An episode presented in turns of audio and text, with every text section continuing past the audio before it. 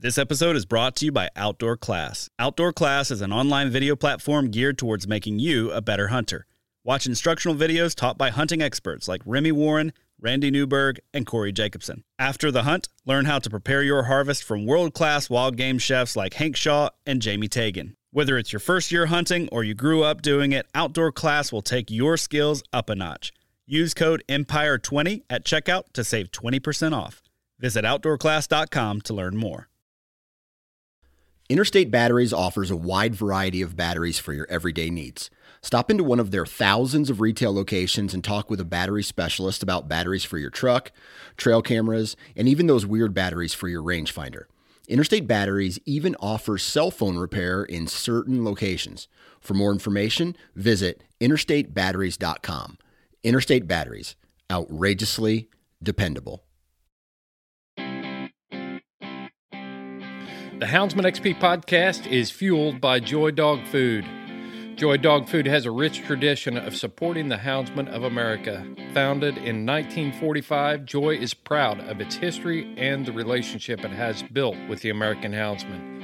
And in 76 years, there's never been a recall. Made with 100% American made high quality ingredients, Joy Dog Food has one of the highest calorie dense formulas on the market.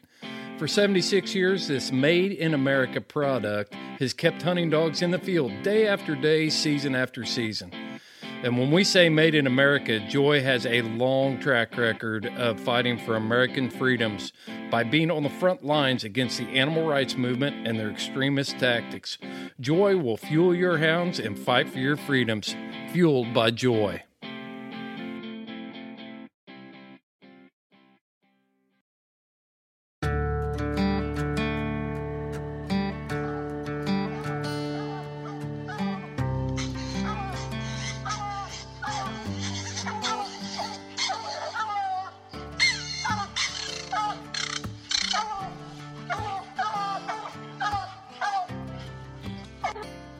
This is the Houndsman XP podcast.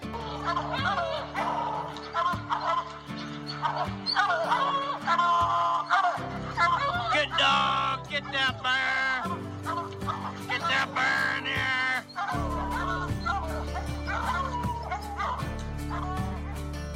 The original podcast for the complete Houndsman.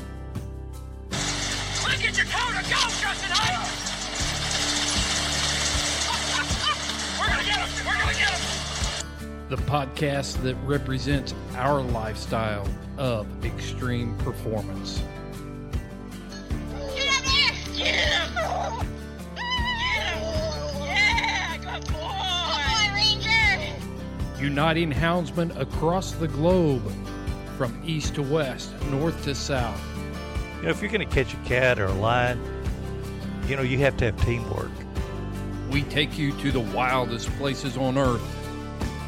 Yeah. So how many days? How many days a week can you spend on bedding? as much as I can, to be honest with you. Anytime that I get, I'm I'm out there. Join us for every heart pounding adventure on Houndsman XP. I'll tell you like I tell everyone else, I'm going to hunt whether you're here or not, so you might as well be here.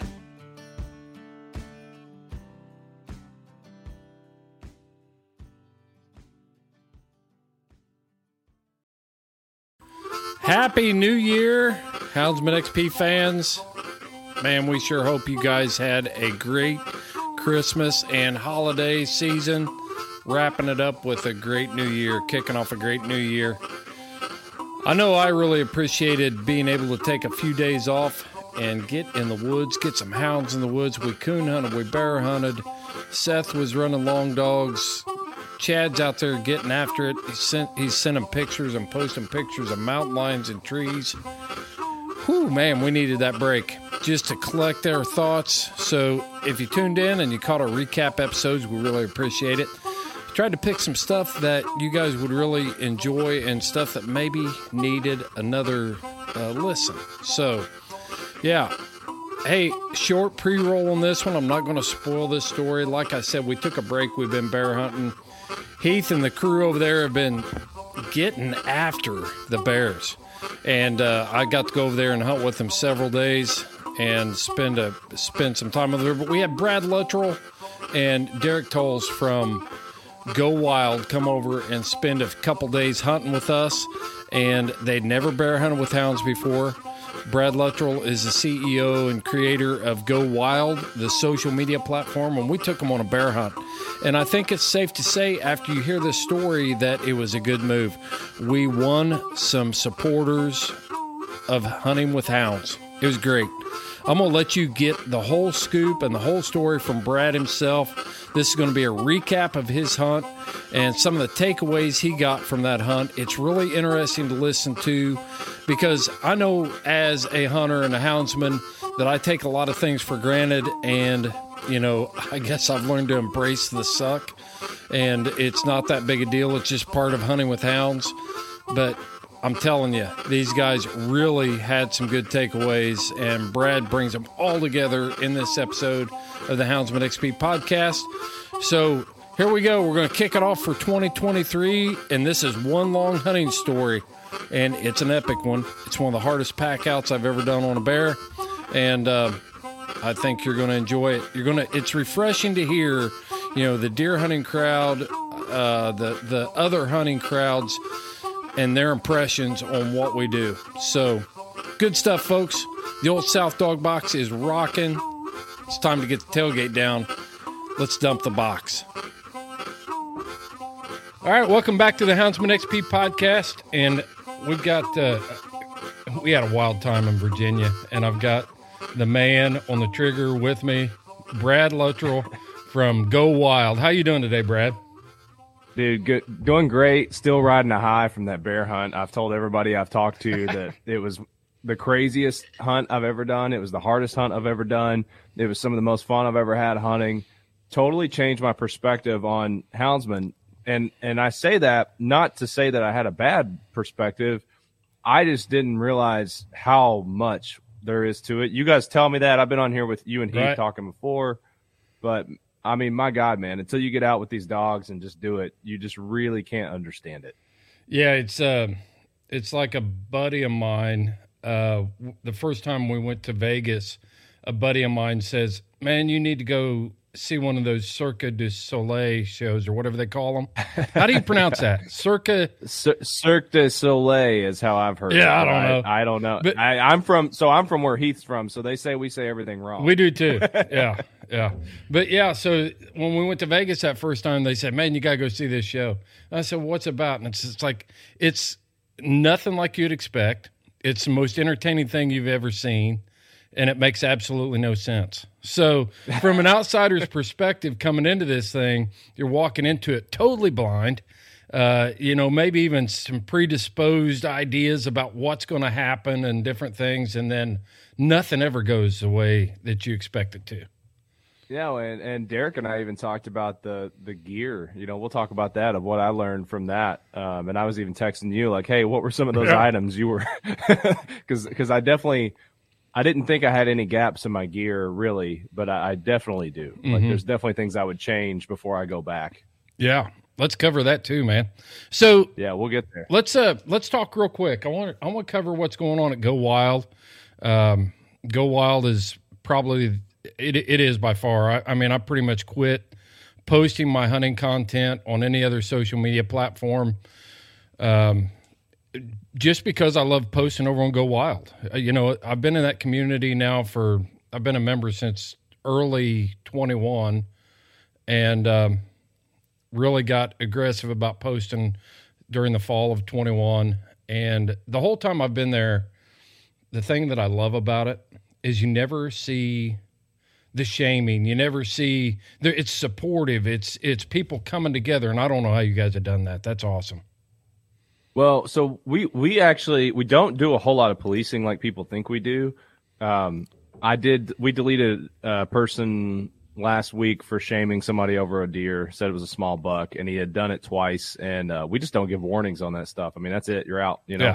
Um, I, I'll give warnings in certain scenarios. If I, especially if it's a kid, um, you know, there's a chance to teach them instead of just booting them out.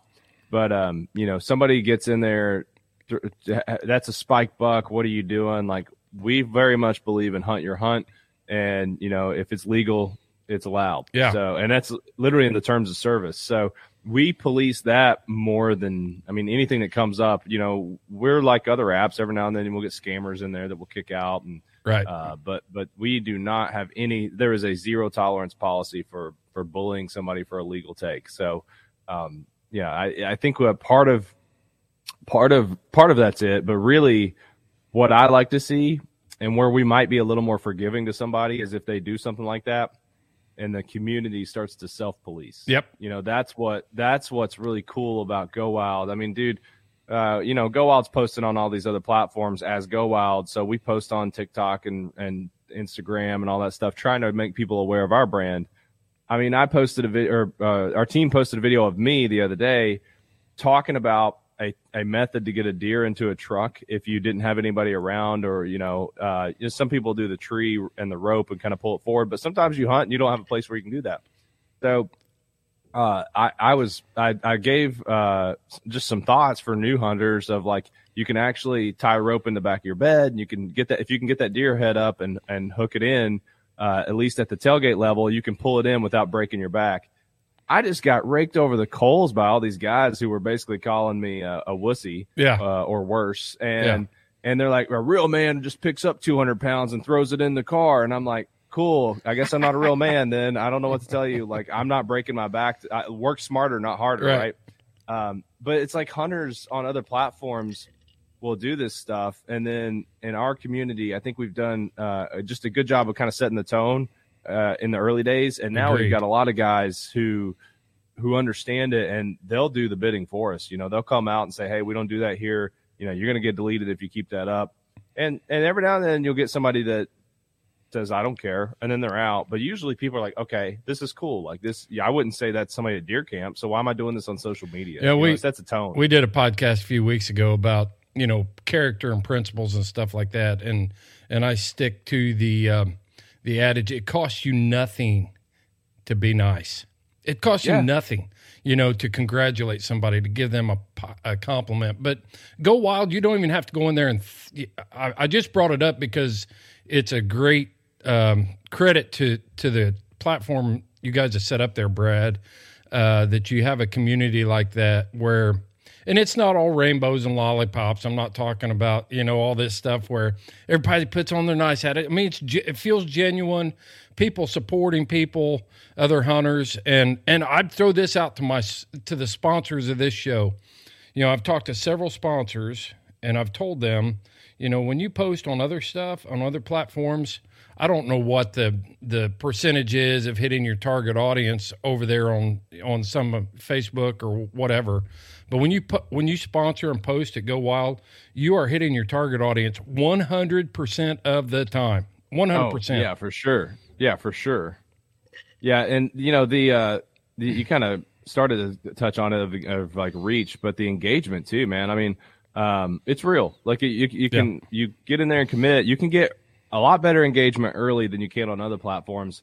But if you commit, like that deer I posted uh, from this year, 423 upvotes and 97 comments. Like those are big numbers for for most platforms. That's better than a lot of brands. I'll look at their Instagram content and you know they'll have a quarter million followers and get two or three comments. Right. You know that that we people have just they've gotten so used to posting on these other platforms that it seems like you have to, and nobody's kind of stepped back and said our engagement sucks. Yeah. That bear hunt I went on you guys with, there's 43 comments and 151 upvotes, Yeah. and I just posted that a couple days ago. You know, um, and so the the engagement's real. The the audience is great. The community is great. You know, uh, we've just tried to run something that's very similar to camp and hanging out with you guys. That doesn't mean we don't pick on each other. Exactly. Right? Like you guys, somebody, uh, Garrett was making fun of himself uh, with you guys on how bad of a shot he is with a pistol. and then I, I took I took four shots at, at that bear. We'll talk about that in a minute uh, of why that why that happened. But then somebody somebody said something over there of like uh, it sounds like he shoots like Garrett, and it's like that's funny. Yeah. you know that's not being mean.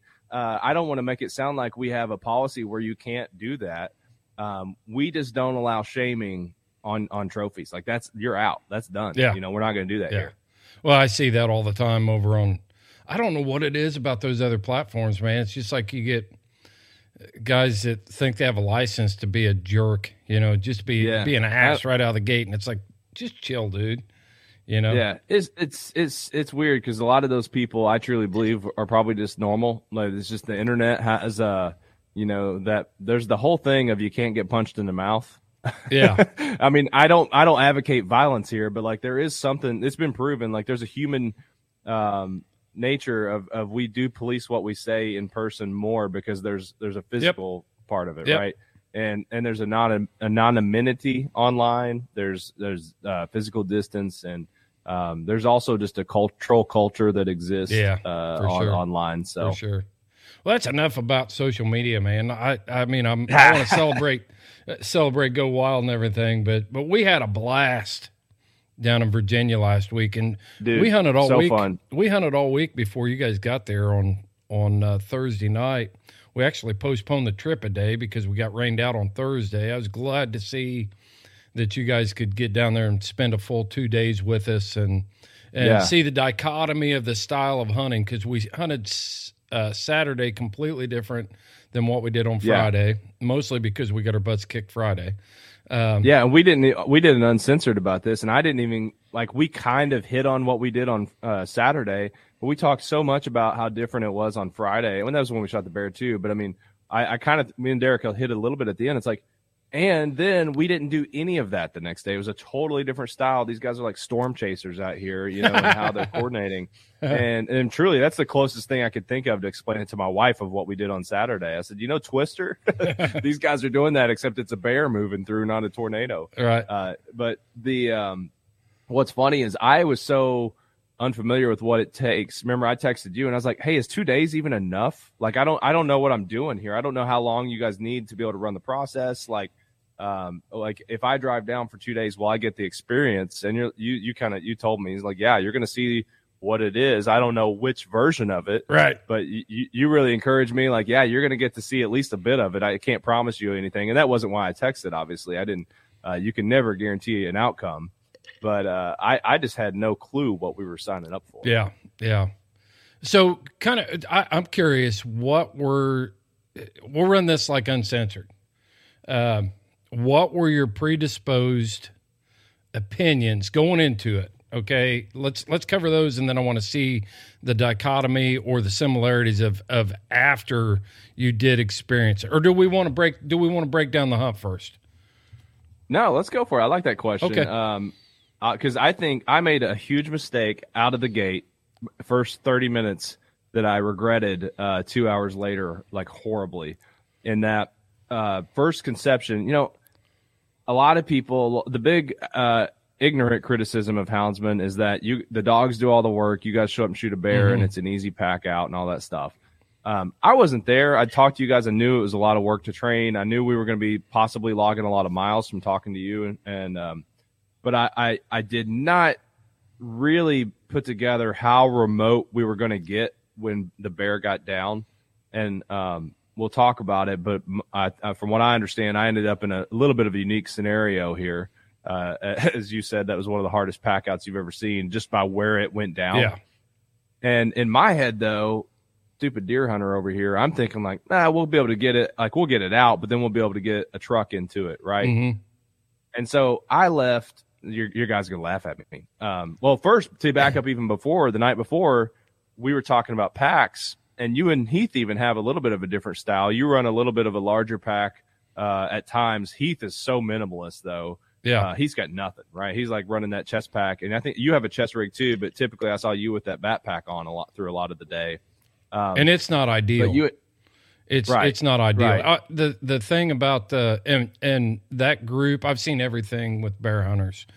Everything from a Garmin hung around their neck and maybe a bottle of water, and that's it.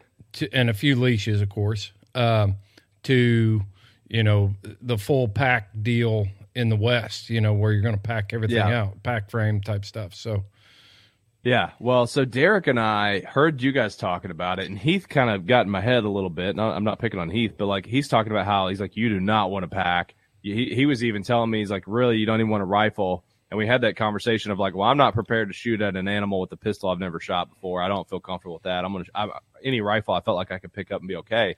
Um, the so I go, I went with my little sling bag from Go Wild, like just food, water. I left my main bag in the truck. Mhm. This is where I made my first mistake of my knives, my my backup water, my food. Because I'm thinking, we're, if bear goes down and the work starts, I'm going to have time to get back to that thing.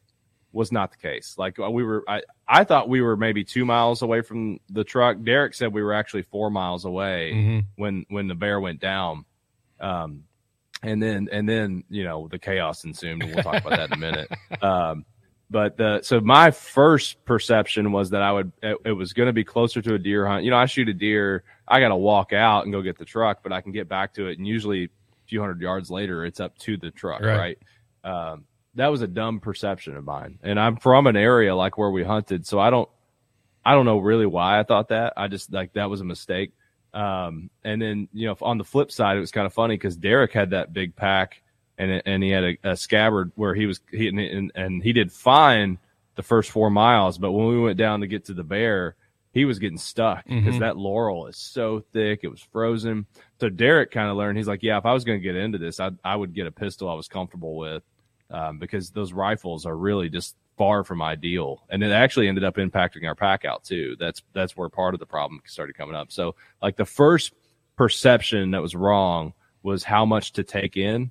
Um, I think if I were to do it, well, actually the second day I planned on packing more of my big bag, and uh, I didn't have a gun because I'd already tagged out the second day.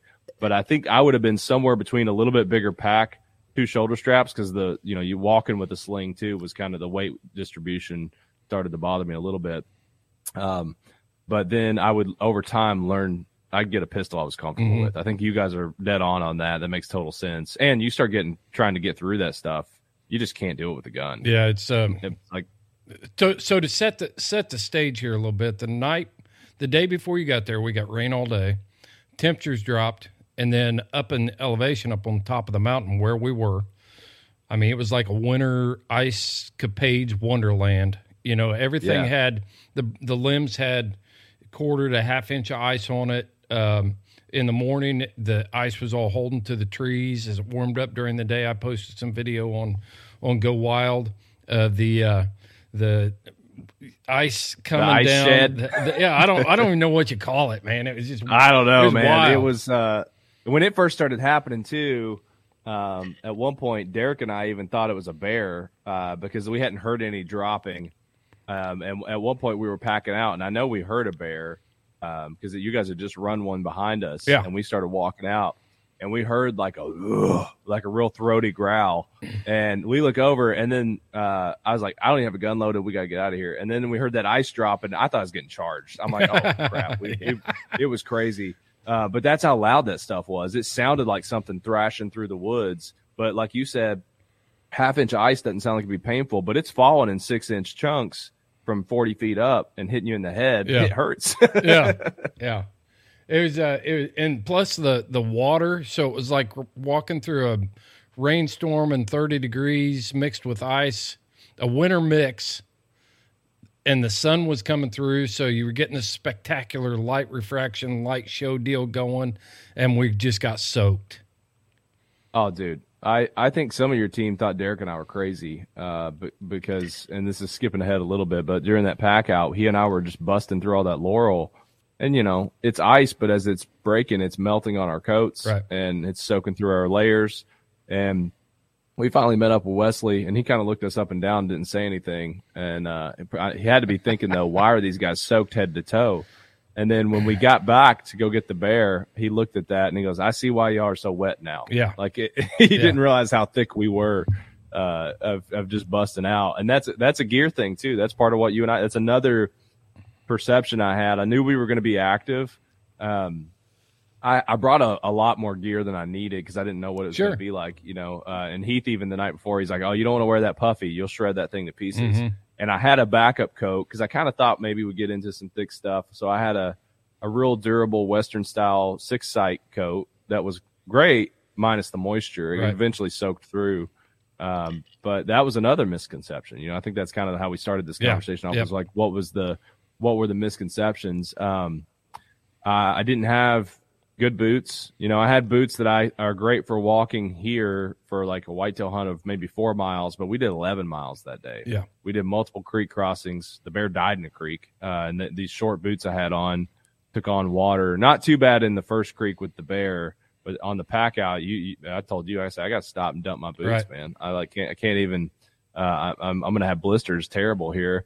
Uh, so like I don't know what the answer is. Um, you guys were running some pretty expensive boots. Derek and I were on the. Derek had decent boots, uh, like two hundred fifty dollar boots. Mhm. But I think I, if I were going to invest in something, it'd probably be better boots. Uh, if I was going to do, I'd definitely be better boots. And then um, I had some light merino wool, but I really think I would get something. That's why I was texting you yesterday. of Like, what were you wearing? Right. Because you had that really nice, that gray one, especially like that can take a beating. It's thick. It's going to wick away uh, that moisture. Uh, that was a that was something I wasn't prepared for either. When we You got know, back to the how- truck that night, uh, my base layer was dry. I didn't have a dry part Yep, on my body. My dude. base layer was dry because when you put the the the merino base layer and then you it was a king of the mountain. Um, oh, it was there. um, oh shoot, I can't remember which shirt it is. It's not the trapper pullover, uh, but anyway, it just continually is just like taking it all away from you and just putting it out into Yeah. the air, evaporating out into the air.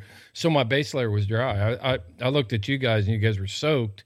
And when I pulled that shirt off, then boom, you know, and I, when I walked Yeah. in, I peeled it off and put it in my pack. So when I got to you, even though it was 30 Yeah, some remember that. degrees, I was just wearing a First Lite Wick, which is their lightest Yeah. weight merino base layer. And I get to the top and I was soaked. And immediately when we started skinning, you know, I put the put the heavier wool back on. I was, perfect. Yeah, got I, had um I had a six site uh merino wool blend and then I had the uh a vest, a merino First Lite merino vest on. Mhm. Um and both of those were wet. Yeah. Uh, because that jacket was not that jacket's a synthetic jacket.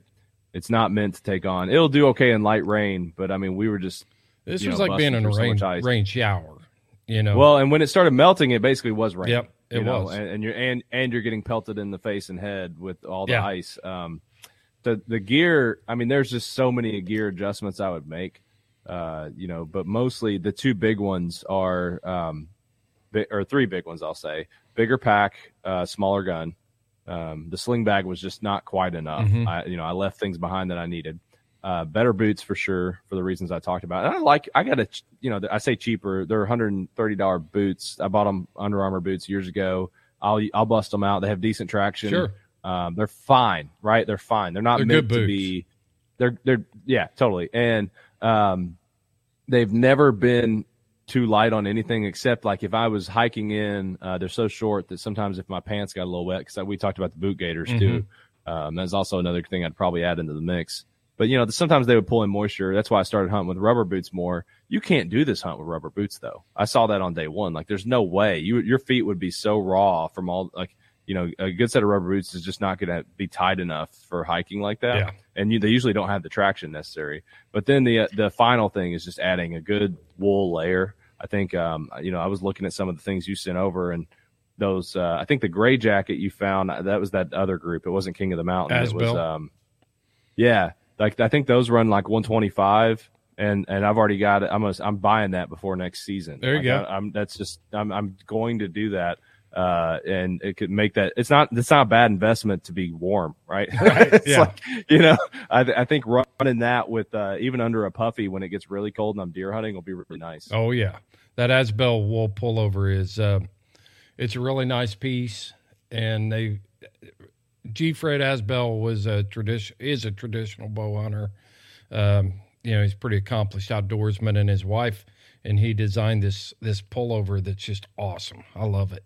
Yeah, yeah, I'm I'm buying that one. I found it. It great. I mean, I thought it was a really fair price. Um, you know, especially like some of those King of the Mountain Holy uh, smoke! uh, they're uh, they're expensive. I know they're worth it, uh, but I I am probably gonna ease into my wool. Uh, uh, you know, I've got some merino stuff that I bought from First Lite and Sixth Sight, but I need to get something thicker. yeah, So Yeah. those that's the gear. That's the answer to the gear question is, is those three things. Yeah. And I would toss in boot gaiters, but I think I can still survive without those. I Mhm. think they're nice to have.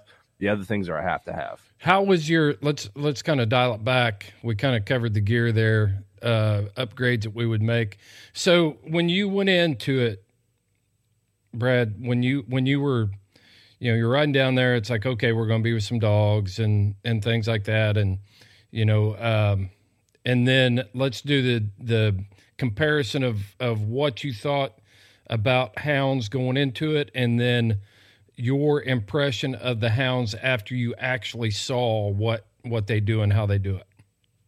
So I, I'll say I've been around bird dogs, which I know is totally different than what we did. But I. I thought, Yeah, it, but but they don't. I don't think they walk as much mileage, at least not as we did that first day. Um, it's usually a little tighter. You're you are at a truck, and that that's probably what really that's probably what made my or, or kind of skewed my thought. I was kind of thinking bird dog hunt. The bird dog hunts I've done uh, have been you're within a mile of the truck. You know, you can almost see it at times. Um, and those dogs work really hard. I'm not taking away from them. It's just very different. Mhm. And and so uh, that was a perception that I knew was probably off some. You know, we even talked about that a little bit night before of like I've seen bird dogs work. Um, and the other thing I think I, I I had talked to people who run dogs on rabbits enough, and I've even seen some shows, and um, a lot of that seems like those dogs will run out and come back. And I think in my head, I thought this might be more like that. Uh, it's a little harder now that I've seen it to run a bear like a rabbit, Right, right. you know, Yeah. bear might might do what what bear wants to do. Um, and uh, the the other thing, I talked to my buddy Matt, who works for Garmin, and he goes out on all kinds of crazy hunts. He's always trying something new. And I told him, I said, "Man, I'm going out with these these dog guys. I have no idea what to expect." And he said, "Oh, it's crazy. They they rig these dogs on top of the truck and they drive around until they get a scent." So that the day before I left uh, was kind of setting the the thought of like we're going to be anchored to the truck a lot, Right. And we did do that on uh, on Saturday a little bit, but even then, I still hiked seven miles somehow on Saturday. I don't know how that even happened. It just kind of happened, right? Uh, so so uh, the um, the percent I, w- I was expecting because of what Matt had said that we were going to be rigging a little more. I think is what you guys call it. Um, and and the weather conditions when we started, Heath Heath told us he said, "Well, we're, we're not going to be able to rig. We're going to be walking, right? Yeah. Let the dogs work on the ground." Um, Well, the Bears were not just la- the Bears are just laying up tight. You know, they're the, Yeah. By this point in the season, you know, Bears do get road shy. Uh, they know to stay away from the roads. They've been they've been chased. A lot of them have, and some you know some of them are like the honey badger. They just don't care. You know, it's like Yeah. okay, yeah, I've been walking Yeah. across this road, and I'm not going to let a box full of hounds stop me today. But uh, a lot of times, the really smart bears will will go into more secluded, unmolested areas. You can you can I I believe that you can pressure bears um, away from roads and things like that. So Yeah. Well, we were plenty away from a road. Mm-hmm. Uh, so, uh, yeah, I wasn't expecting the hiking, honestly. I was just surprised at how much we ended Yeah. up walking um, out, out of the gate on day one. yeah, so we got up there to where we met with Heath and the rest of the hunting group, and then you guys split off and and you know my day started with chaos right off the bat. Uh, you know, I, I let Tough out to do his thing, and he hit something behind the cabin and took off on it. And the neighbor Marvin tried to kidnap my dog. Marvin loved Tough, that's for sure. I still would like to know what Marvin fed Tough for breakfast. Oh, I know. I'm going to bet on fried bologna. I bet it's fried bologna. I don't know. I just got a feeling. I bet you're right. I bet you're right. And that's why Tough was like, "Can I go back to Marvin's? Can I go back to Marvin's?" yeah. Oh man, living the dream over there. no doubt. We we actually brought him home, and and um, I've been working on him on being a house dog this week. So he's been living the life. After Marvin ruined him. Oh, yeah. Mar- after, Yeah, well, me and Derek may have also ruined him because he just that that on Saturday in the truck he's just getting pet nonstop. Oh yeah. I mean he he's a nut. He's a nut. But okay, so we met we met Heath. I had to go back and find Tough because I was just I thought, man, I just can't let him run around over there and all day. yeah, And uh, when I got back, you guys are you guys are already three miles in, you know. And um, so, how did that part of the hunt go? That that may have surprised you, or something you're like, man, that was cool. yeah. So, uh, well, first step, I was shocked at how fast Heath moves. I mean, I just was I I, I was expecting a little more casual, not casual, but I mean, I don't know. I didn't time Heath. But if we hadn't been busting through Laurel, this dude's probably doing a 17 minute mile, which on hiking in that terrain is fast, right? Uh, I mean, the dude was just hoofing it. and um, I think he's probably a little taller than me, got a little bit longer stride. But I mean, I'm having to like bust tail to keep up with Heath at times. Um, and Taylor, the other guy we're with, is just a, a hiking fool too. He's an I mean, animal. These guys both they both surprised me at the pace, and I, and then I got thinking about. It, I'm like, well, they're trying to keep up with the dogs a little bit, Mhm. right? Like you can't keep up with them, but we're keeping this pace to keep up with them. And so Part of that, Um, part you of that, I- Brad, is their dogs are in the hunt, you know, and you guys are kind of like, why the heck are we walking so fast? You know, you, you have no expectation. Yeah. You Yeah. have you have no investment, and I, I I don't mean that in a derogatory way. Oh, no, I- you know it, no, I get it. So so it's like when I take people coon hunting the first time. They're like, why are we out here walking around in the dark? Why are we walking so fast? Why is he flying up this hill? Why is he doing this? And I don't intentionally do that. It's just that I'm stoked because I know what's happening. Yeah. You know, so Yeah, I've yeah. got the adrenaline going. I've got the expectation of the hunt. I know what can happen. And people that have never experienced it are just kind of like, I don't even know why we're out here for sure. And I really don't know why we're walking this fast. Yeah. Well, so obviously I, I, I knew why we're out there. I just didn't know how it was going to be. Yeah, Right. yeah. So we we set an aggressive pace, and I mean, um, the the hard. This is part of what makes it hard to gear for is you know aggressive pace, busting through some laurel. Nothing like what I would have been doing Right. in, in an hour. Right. Uh, but we're busting through laurel.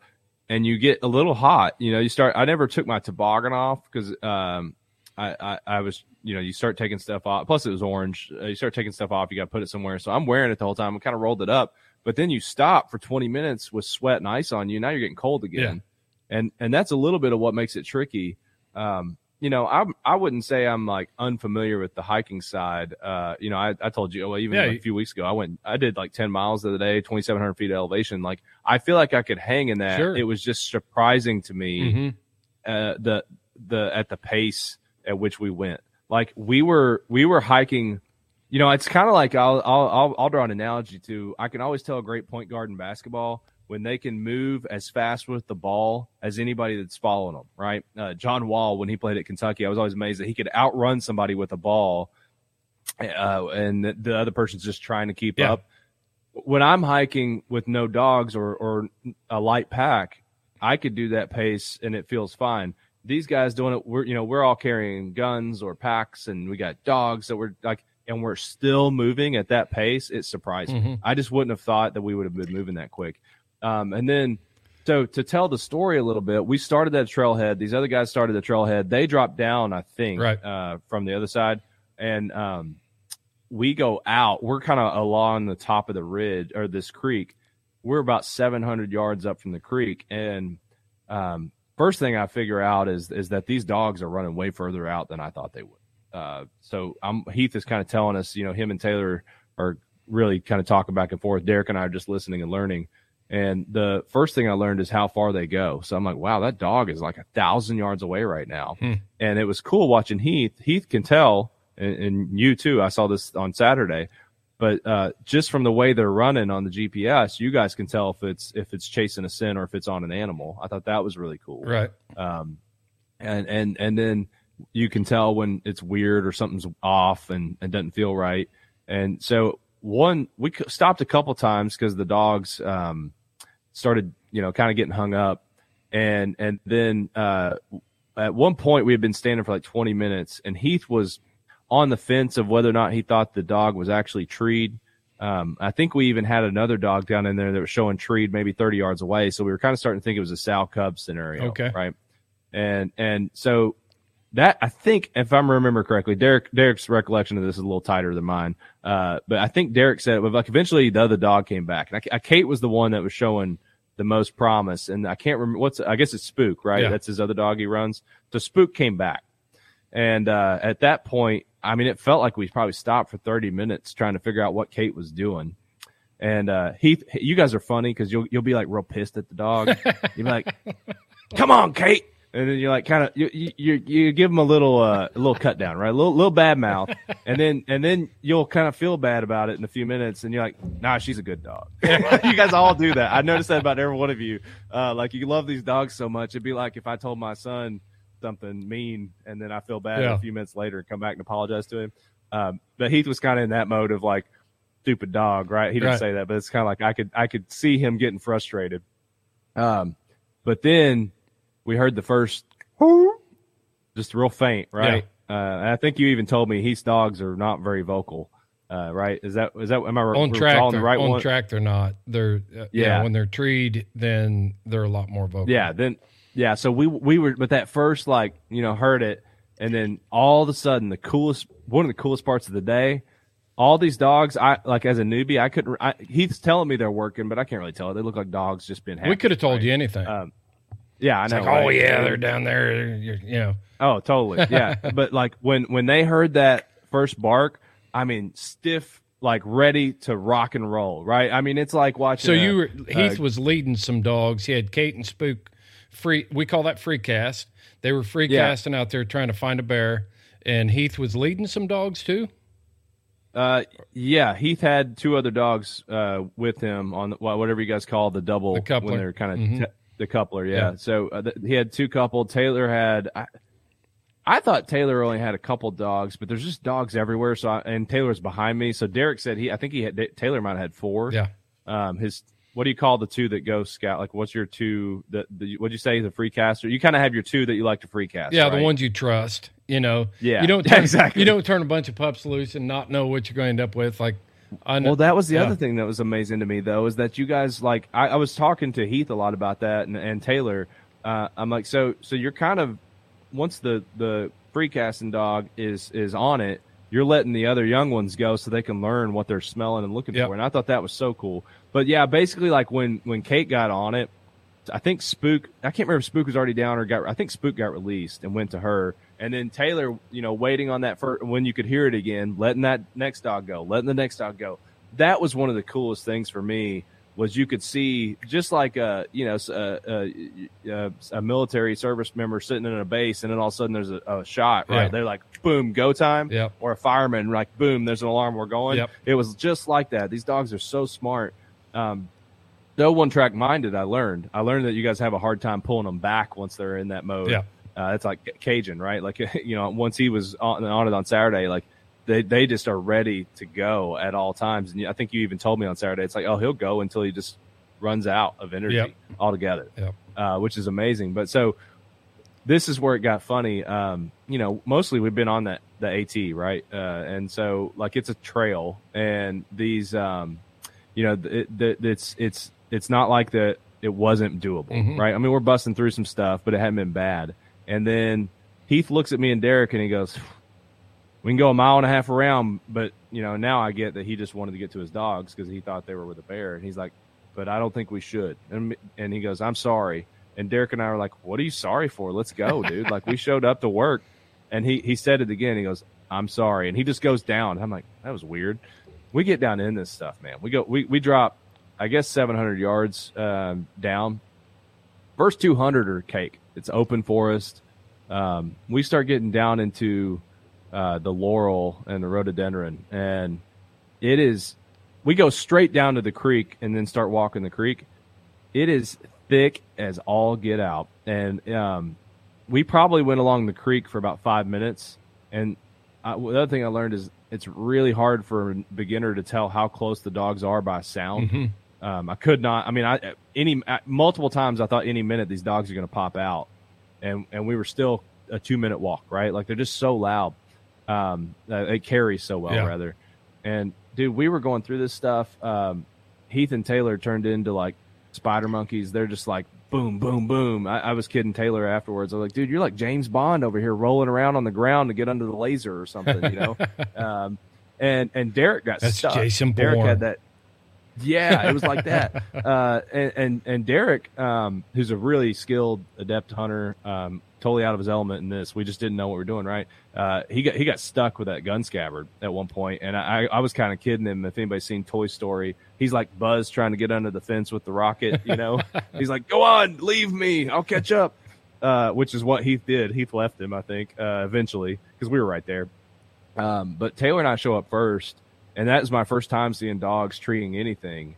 Um, so I'm walking up, and there's just this scene of chaos, uh, and it was so uh, cool. Like these dogs are everywhere, but they're all looking. Like I knew where to look because they're Yeah. all they're all seeing it.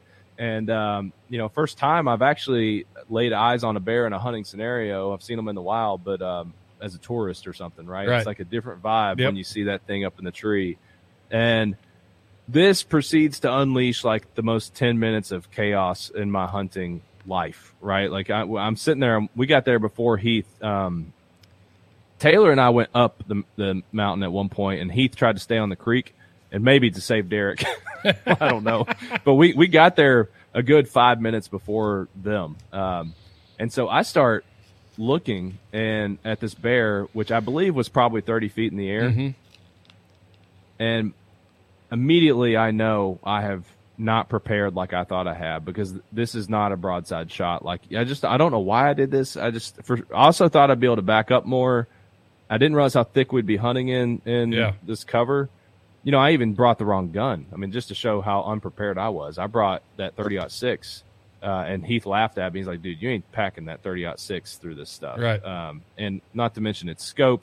Like all the problems with what I thought was going to be. I thought I'd be able to back up from a tree and shoot it with a scope. When you when you Uh, yeah when you said thirty aught six, I thought, well, we'll throw it in there and then we'll sort this out in camp. I knew you weren't going to be packing it either, but Yeah. at that point we'd already had like a hundred text messages back and forth about gear, and and you said I'll bring thirty aught six, and I was just like, okay, you know, whatever. Yeah, it's like whatever because it didn't matter because you guys had so much good gear. I, I, I was packing He's thirty thirty, um, which I hadn't shot a thirty thirty in a long time. Uh, it took me a li- like a second. I'm like getting familiar with it before we went back out, which is partially uh, what happens next. I think a little bit. Yeah. Um, it's it had a red dot on it, which so I start trying to figure out how I'm gonna shoot this bear, and I mean, well, your audience can't see, but I'm I hold up my hand of like a dinner plate size shooting lane, Uh-huh. and that's about all I could find. And I, so I move all around this tree. Uh, on one side of it, a creek, so there's not really a whole lot of options here.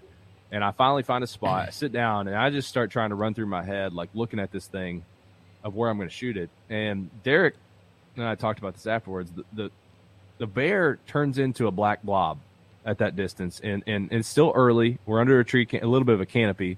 Uh, I know there's no not leaves like there there is normally, but it's still like on a, it's darker on this creek bed, right? Yeah. Because the, all the trees are still kind of keeping some light out. it was only That what time bear- was it? Oh, it was only about quarter after eight. Yeah, yeah. So the the light was not quite down Right. in there to where I could see very well. I can't see a leg. I can't see anything on this bear. It is just this black blob sitting on this tree. And you know, we talked about shooting, and Derek had told me middle middle, but that that's like broadside western hunt, right? Mhm. Like it's like a whitetail you'd shoot broadside.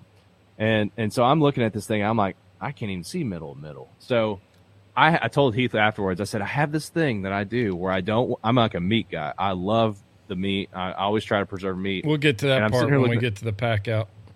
Yeah. So I'm I'm sitting there looking at this bear, and I'm like, well, I, I know if I shoot him in the front shoulder, I'm gonna have a, a, a quicker dead bear. I'll hit vitals, uh, but I'm probably gonna blow through that right shoulder the way he's sitting on me, and I might lose that whole ham, or at least most of it. And I really did not want to do that. Yeah. And so Heath gets there, and then randomly there's other dogs showing up, which I didn't anticipate. I mean, at this point, I'm guessing we had ten or twelve dogs on this tree, Yeah. um, and and it's just like you know I I was kind of surprised. I, I wasn't like really distracted by the barking. It was it wasn't dis- they weren't distracting. What it was doing was making it really hard for Heath to communicate with me. Yeah. And I had told him before, I said, I can't size a bear and tell if it's a shooter. You're going to have to tell me if it's a shooter. Um, and I will not shoot until you tell me to. You're the guide in my, for me right now Yeah. because I need you to tell me what to do. So it's so loud that Heath is having to shout, but that adds like, like over a minute of this kind of communication, it starts to add some intensity to it. Like I feel like he's yelling at me and I know he wasn't, but like in, it's just like everything's getting amped up. Right. And so he's like, shoot, shoot. And, and so I take the first shot and I gut shot the bear uh, because I put it just a hair too far back. And um, the bear, I didn't realize this until I saw the video that Derek had. The bear starts moving like a lot Yeah, it did. on this tree. And, and he goes up and I shot again. And I, I, I also felt better. I thought I was missing in my head. Yeah. I hit the bear every time. I'm hitting him. Uh, I don't know where the second shot went When we skinned it, it had a lot of holes in it. Yeah, it did. it did. Uh, I think the second shot hit him um, closer up in his chest. He Mhm. had two chest shots. But what's weird is like it must have still not struck vitals because these things are just so big. That's that's really like it would have been a I don't know. There's just so many places a bullet can go on a bear because and, and so the it's such a large mass, right? So I think I hit him up top. He was moving up, and then he starts moving um, again. And there was four shots overall. And the last one, I'm pretty sure it was the last one I've seen the video that blew his bottom leg out because he was moving up. I was aiming for middle, middle again. If you I haven't picked up, I'm a slow learner here. Uh, but I'm I'm aiming there, and I'm, I think when he moved, I shot him in the back because that's when he falls. Yeah. Right. It is freaking chaos at that point. I mean, in my I can see it all in slow motion of this bear hitting, and like uh, in real time, it felt slow motion of watching this bear land, running towards Heath and Heath's dogs, and then it just vanished Yeah. and I'm and I'm I'm like Derek's got the video. He pans over to me, and I, I think I said an explicative, uh, uh, uh, and um, and I'm just kind of wide eyed of like, oh my god, what just happened? This bear just vanished, and and like the chaos that ensued and all the shooting, um, and I get up and walk down, and he er, immediately he's trying to wrangle dogs, right? Because uh, uh, you guys had- some rough run-ins. I think he had some dogs get roughed up earlier Yeah. in the week, so I think he, that was kind of heavy on his mind. And I go up and I don't even see the bear. I'm looking out thinking it ran a little bit, but it died right there on the, the ledge.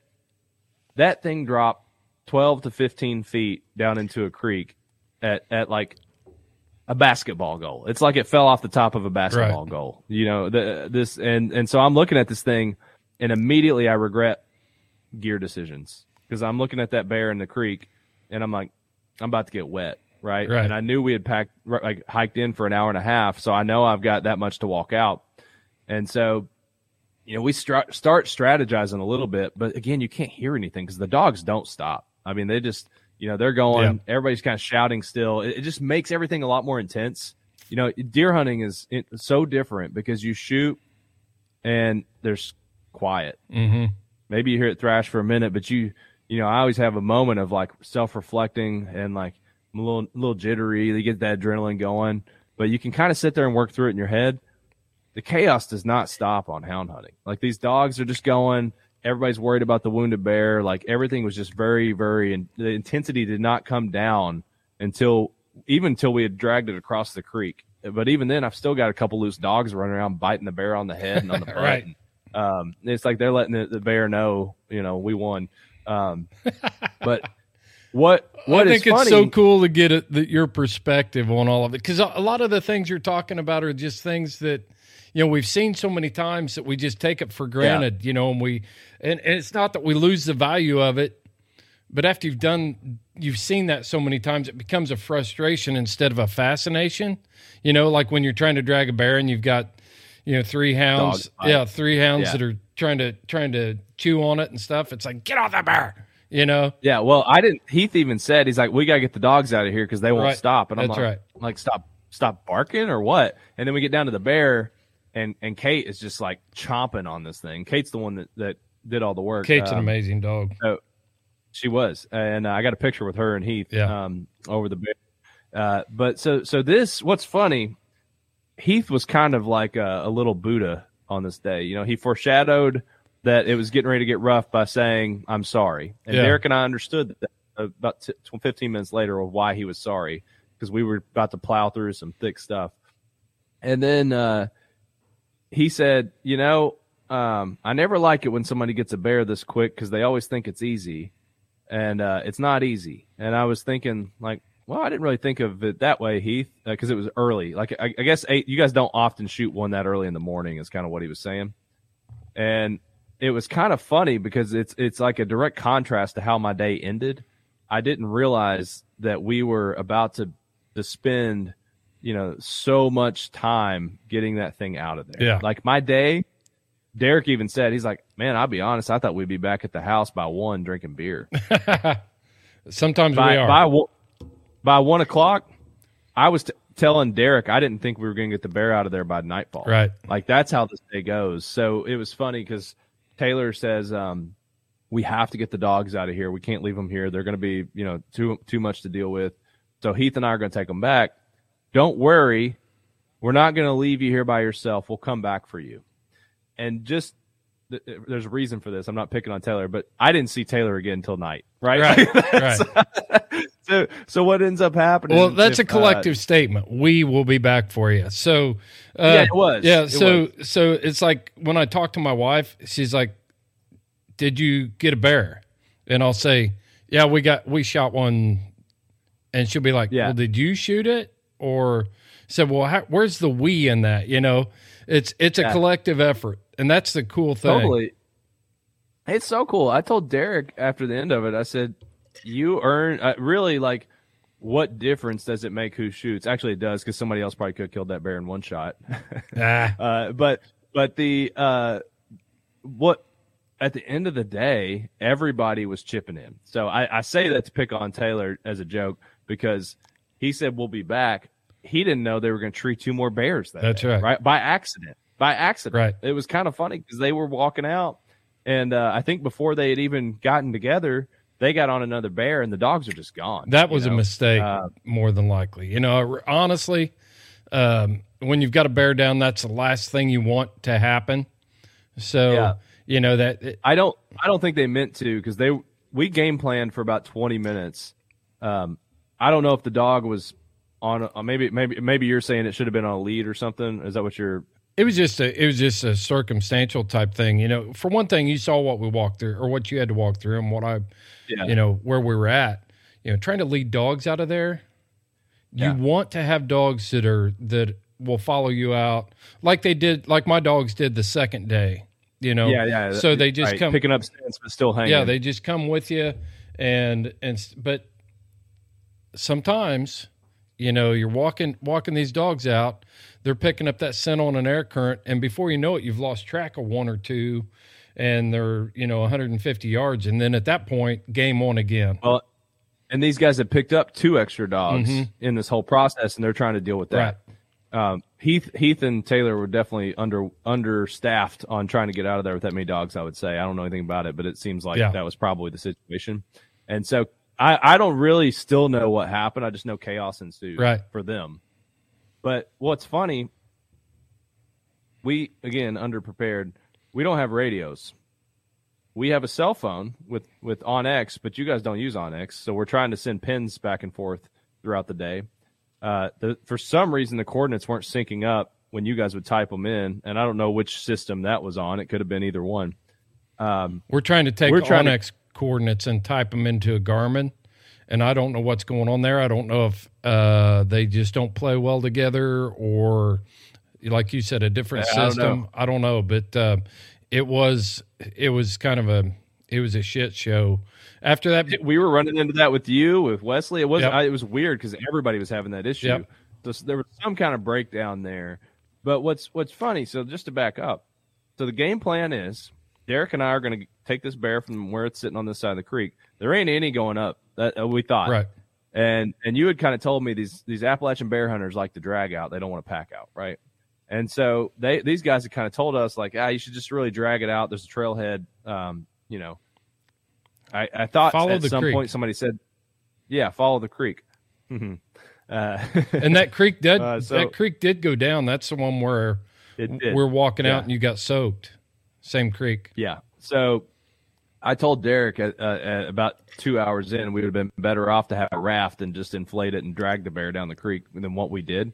Um, so we start dragging down the creek, and the the the rhododendron is sitting on top of boulders. My my shins are still bruised up from falling through this stuff for so long. Yeah. And we couldn't. We got to a point where we physically could not pick this 200 pound bear through this stuff. And so we talking to Wesley, and he starts saying, "Man, man, you you guys could go down this creek, but it only gets thicker from where you are. I know where you are." Mhm. And he starts telling us to try to get up the hill a little bit to get above it, because a lot of times that that laurel and rhododendron's hanging out on the creek. It'll pop up in other places, but a lot of times it's really heavy on Yeah. on the on water like that, right? Where you were And at, it was all, it was all the way to the trail. I've never seen it that thick, and I've been in that stuff my whole life because where we were hunting is very similar to where I grew up. Mhm. And I also don't typically run down into it like we did, like to ex- inspect it. So I'm sure it's just as thick where I'm from. I just like why in the world would you be down there if you didn't have a dead animal and you're trying to get out of there, right?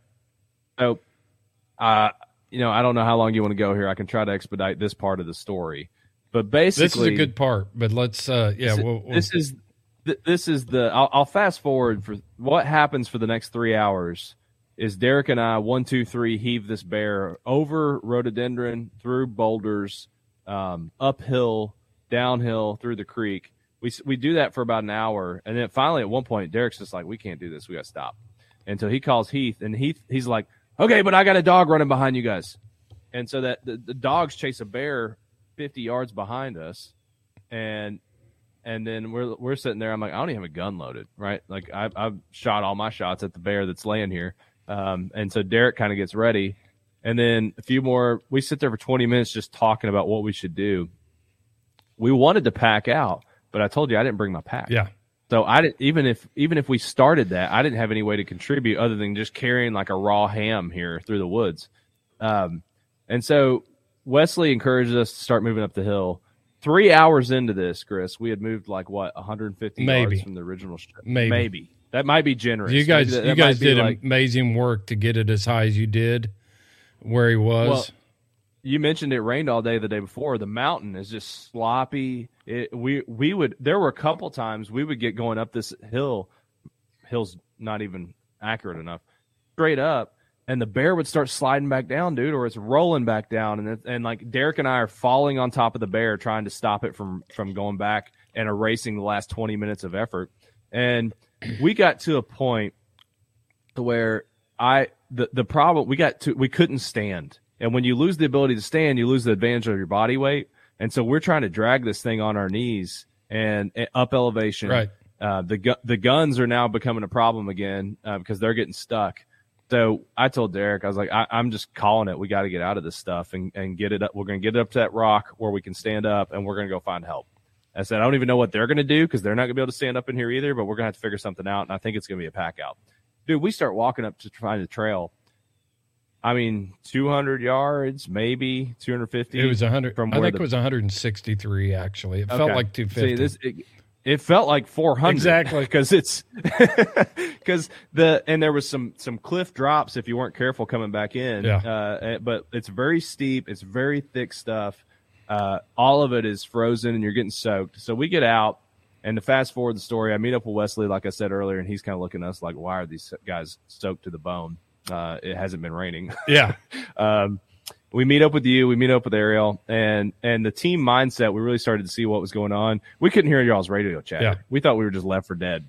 Um, uh, the the the so so you guys have been working the whole time coordinating.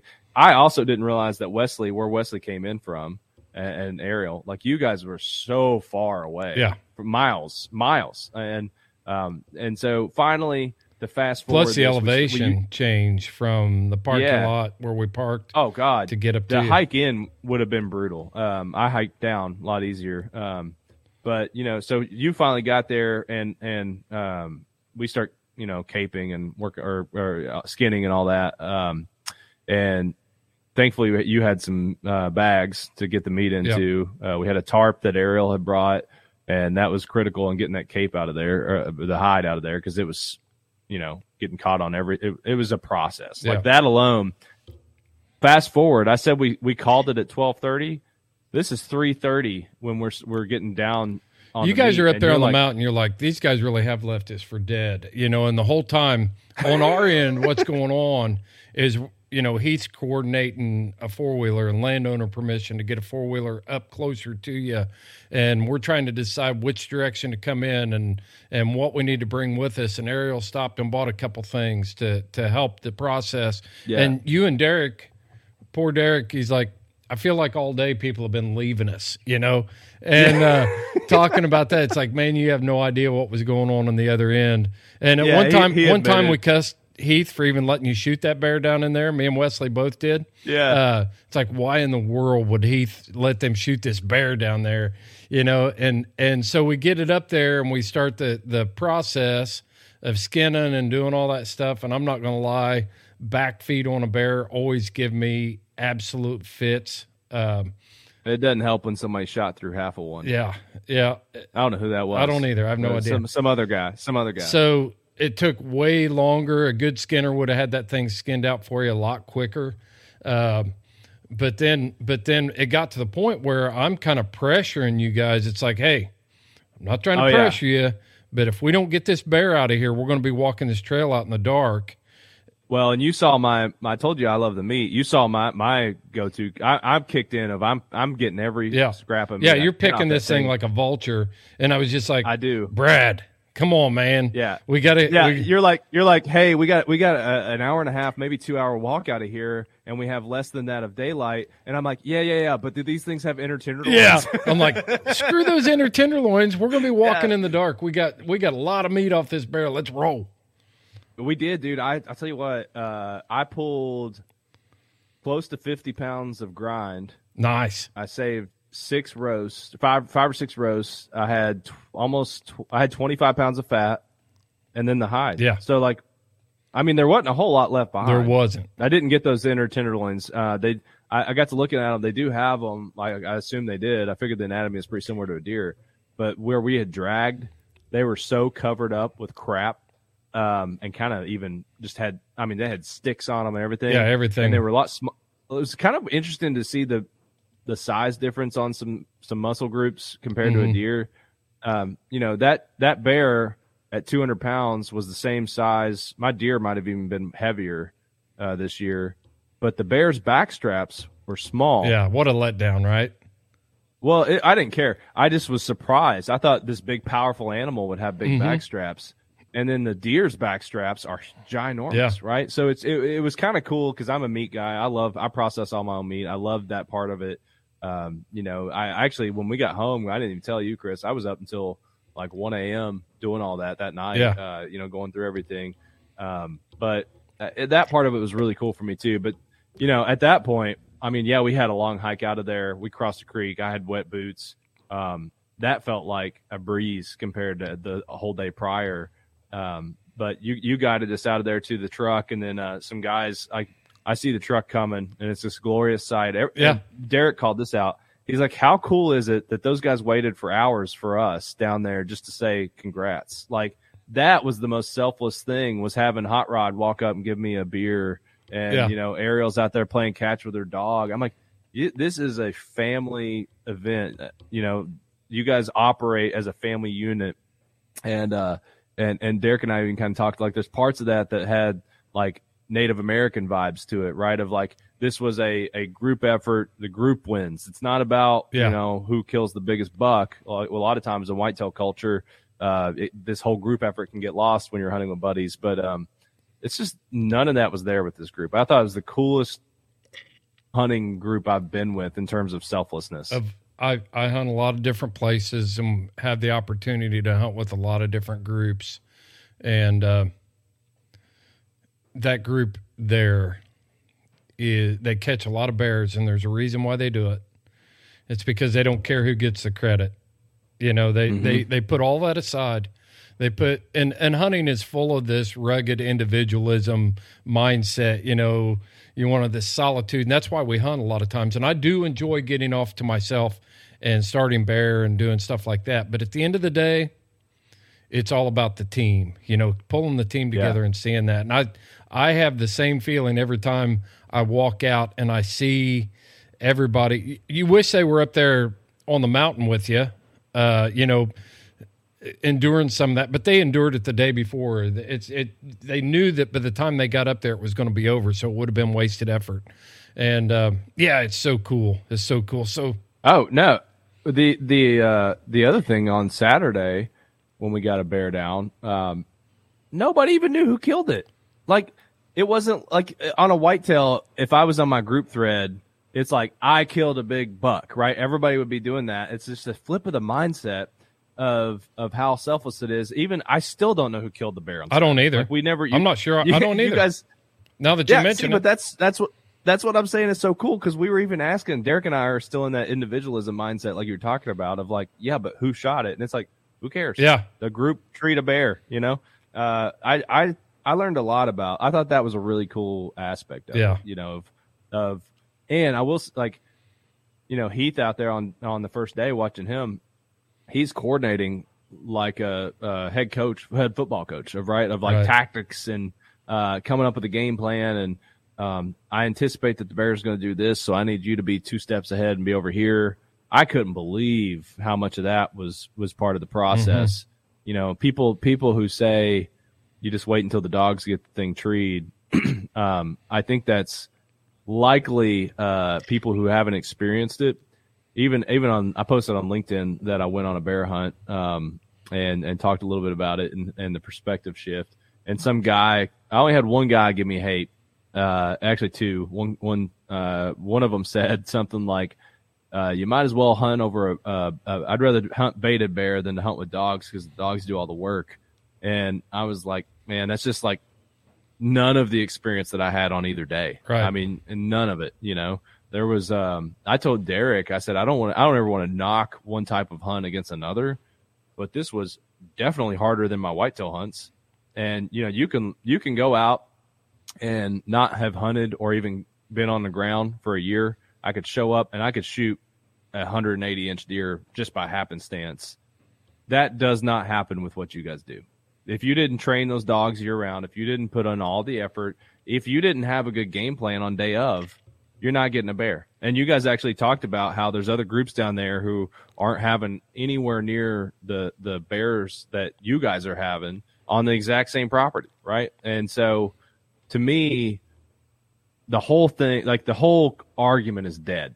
Like I, I'll, Yeah. Derek told you too. We'll be defenders of this until we die now because I've seen like Heath is he's crazy. He's talking about going off to New York and just running bears to keep his dog sharp. Yep. And Taylor's like, yeah, you got to run them every week or so, or they start to lose their edge. And I'm like, every week, like I can't even.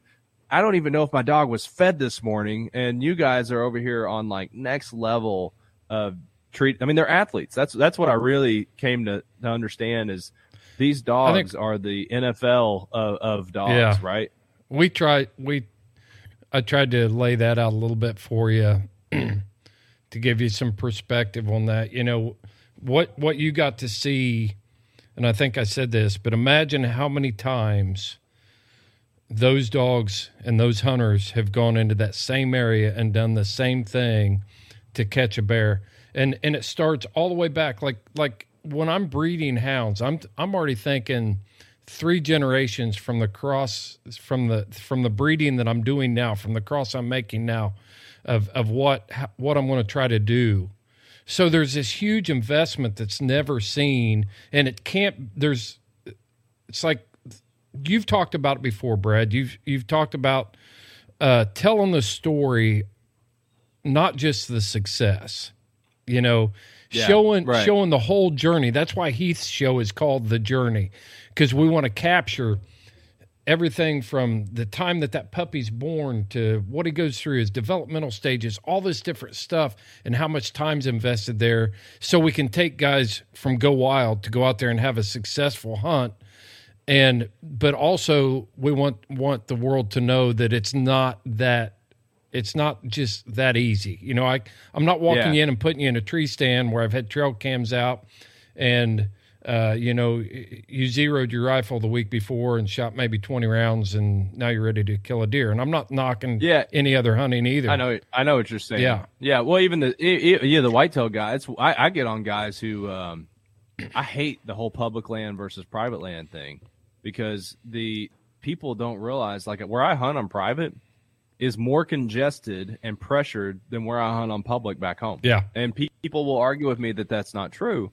But I tell you what, when I go out on opening morning here in, in, in northern Kentucky near Louisville, I'll hear hundred shots before eight a.m. right If I do that back home, I don't hear that kind of pressure. right Um, and, and you know the guys that work hard on private land, like you said with whitetail, you know they have their own journey there. I Yep. don't think it's ever really easy. You can luck into things, but like even, I mean, I worked hard for that bear. I didn't do what you guys had done all year long. I showed up, but I mean, dude, like I said, that was the hardest hunt I've ever been. That's on. exactly And- right. You know, it's it's every person's hunting experience is their own personal journey, and successful hunters are ones who are not afraid to put in the work. There's Yeah, there's and- work and two- involved in all of it. Suc- success is fluid. It, it it it it shapes to each hunter's glass, right? Uh, a guy who's been hunting whitetail 30 years might have a bigger glass that needs to be full. It takes a little bit more to get him excited about a buck. You take a kid or an adult who's never done it, shot glass is all Yeah. just enough, Yeah. right? It's, it doesn't take a lot to get them excited. And, um, you know, there's, I think, I think that's one of the coolest things about it is how many different ways you can enjoy it and how accessible, uh, how accessible success is with it. You know, the, I see in Go Wild all the time. I love seeing guys post their first archery buck, Right. and it'll be and they still are proud of it, and they should be. You know, like that's to me what makes hunting uh, really cool is that there's always a new way to shape it and to try something different. I told Derek, I said I've really, you know, last year I'd never um, goose goose hunted. Went up and did uh, chase some geese in Michigan. Thought that was really cool. This year I got to do a bear. I said I am going to continue to find new things now. Like this is just kind of set a fire under me to make sure I keep challenging myself. And um, not to mention, man, bear meat's really good. Like I might, enjoying I might be back. Oh, dude, yeah. Well, I've only had one meal with it, but um, uh, we did the. I've, I've well, I've eaten one cooked meal and then some leftovers of it. We did tacos, and my wife was raving about No it. kidding. Um, Great. yeah, yeah. My kids loved it. My kids ate it up in a quesadilla. So, um, yeah, that that meat will go to great use. So that like now I'm, I've also got another game meat that I'm interested in. Uh, I really like it. It. I told Derek uh, after I shot it, I said I don't know. I might fall in your all's category where I might have more fun on the chase up until the shot, and then I ate the meat, and I'm like, no, I would definitely want to come down and shoot one again for the meat, like or at least get some with somebody else's. Uh, like if I could get a couple cuts or something, like I loved it that much Yeah. but it was interesting. I, I always, uh, I don't mind telling this story. Some people call me a little bit of a wuss for having these thoughts, but like I saw that bear treed, and just like with a deer, I'm getting ready to shoot. Like I, I, I have a little bit of remorse that I'm about to end a life. Like that's actually my least favorite part of the whole thing. And people that don't hunt don't get that. Mhm. You guys get it though, because I'm talking like it's like Heath's like I haven't shot a bear in five years, Right. and he's like, I just love like this part up to this part is what's fun for me. And, um, you know, I, I think, and you kind of said something like, uh, of you hadn't, uh, you know, you're not taking them every year either. Right. And I thought, I've never and- and shot a was like, bear. but- I've never Yeah. shot a bear. Um, it's not. But That, it's not that so I cool. wouldn't wouldn't do. It's just that every situation that I've been in, you know, there's a guy from like you there that's that's never Yeah. experienced this. Or my daughter shot a bear, you know, that we Yeah. treat because I let her shoot it. But if I, I thought I was going to shoot one on Monday, you know, one that came out, came out of the tree and was Yeah. mixing it up with the dogs. And if he would have stayed there for even probably five, he felt the, he felt the sights on him because I, I was drawn down on him. And as soon as I put, you know, brought the rifle up, he broke and took off and everything was okay. But, um, But I thought that was really cool the way you explained that to me on Saturday. Because Derek and I were both shocked to hear that you had never done it. But you, you said, well, I've always got somebody else who wants to have that experience more. A young kid, a guy like me who comes in to see Yep. what it's like. And I just think you guys give so much on that. But I, I do like want to stress, you know, not your audience listening to this will get it, but uh, people just on the chance that somebody from my audience comes over and checks out your podcast for the first time, I hope want to do. stress that I think most most hunters who are thoughtful about this, and there's some that don't care and they're bloodthirsty. There there are those people that just like to kill. I don't think that's most people. I think most people really, you know, uh, Derek said the same thing because I kind of told him, I said, it was a little bit of a moment of like that bear was so majestic looking that you hated to end it. Uh, and I had that moment with my whitetail this year too. That was the most majestic looking deer. He'd come out full rut, stomping, big swollen neck. And you know, you, you uh, part of you realizes that you're you're going to end his story. And I, you know, it's like I don't like that. I don't I don't need that like for an ego. But the second I get up on these things, it's meat time. Like I I changed that whole attitude. I understand. Like I'm I'm grateful for them, and I always have a little bit of a moment, even with the bear. Once we kind of got all through all the chaos of getting out of the creek and everything, um, and I was kind of standing there with him, waiting on Heath to come back or something. I don't remember. Kind of just patting him on the head of like, "Thank you." You know, this I, I promise I'm going to do right by you, and um, you're going to get eaten. Yeah. You know, we're, we're going to enjoy this. And uh, my my wife um, sometimes ask me why I keep every deer skull, even if it's not a, a big. You know, I shot a little forky on accident, or not forky, a spike on accident last year, thinking it was a doe, and I got its skull Right. cleaning up in my garage right now. And she's like, "Why do you keep these things if they're not trophies?" She's not a hunter at all, so she has no concept of this. And I said, "Well, because." I, I get to honor that thing every time I, I look at that. Like I get to I get to remember him remember that story. I get to tell somebody else his story, and for me, that's that's a tribute. You know that uh, hunters only a hunter understands. Nobody ever does a tribute to the Costco chicken that they ate, right? Like nobody thinks of it that way. I've never met anybody that way. But, my wife, but my wife man, values them. uh, my wife likes them, but she also, if we don't get through it all, she'll toss Yeah. it and she doesn't think twice about Right. it. I- like for me, if I had part of my deer I didn't eat, I would be agonizing. Right? I just think that there's uh there's a thoughtfulness in hunters in general that that most people don't understand, and there was a, a thoughtfulness among you guys that I think even hunters don't understand. And if I were to boil what I'm trying to say, I think down Hmm. quickly, I think there's just a there's there's a there's a whole different level. I think a lot of people look at houndsmen and think you guys are bloodthirsty, want to get out there and just make it easier and get a quick kill. What amazed me is the number of times you've had a shot this year and didn't kill. That that to me was the coolest thing is is the number of bears you've treed, and I think I was the sixth bear this season or uh, in December or wha- Yeah. whatever that time frame was. Out of out of like forty some bears, Right. you've only taken six, and you're trying to take. Derek and I were also impressed that you guys are out there self policing. Um, you know, the loss is hundred pounds. You're trying to only do 200, you know, trying to find old boars. You're trying to, you know, even if it's legal, it doesn't mean you're going to do it. You guys are really good stewards of the land and the wildlife. And, um, it was an honor to get to spend two days with you, kind of learning from, from you. Wow, can you believe that it is 2023? I'm going to start 2023 off better than I did 2022. I'm going to do all of my inventory on my gear. I'm going to look at all that stuff. I'm going to make sure that everything I've got for this year is up to par, up to snuff. We just did our Patreon giveaways. Seth posted those, held those on a Facebook Live. We got that all wrapped up for 2022. We had some great winners. We gave away some great prizes. We gave away gift certificates for Old South dog boxes. We gave away um, books. We gave away a rough cut, and we gave away a Cajun Lights Rogaroo. And um, I was really excited to be able to give that light away. Rogaroo from Cajun Lights is their highest end light, and it's got a laser built in. I mean, it is a super light. I'm telling you, and it's backed by one of the best guys in the business. L.W. Nixon is a great guy. Cajun Lights is going to stand behind the lights that they they offer you. Our Patreon supporters, you've got a special code that you can use for a light, but. Uh, you're gonna you're gonna be happy with that light. I've got I've got the Bayou, I've seen the Cajun in action, and I've got the um, uh, Micro Gator. I've used all of them. I love all of them, and uh, they're adequate lights. He's also dropping coats and vests, and I mean he's got Houndsman XP hats there. And the good thing is he's going to be at the Grand American this week.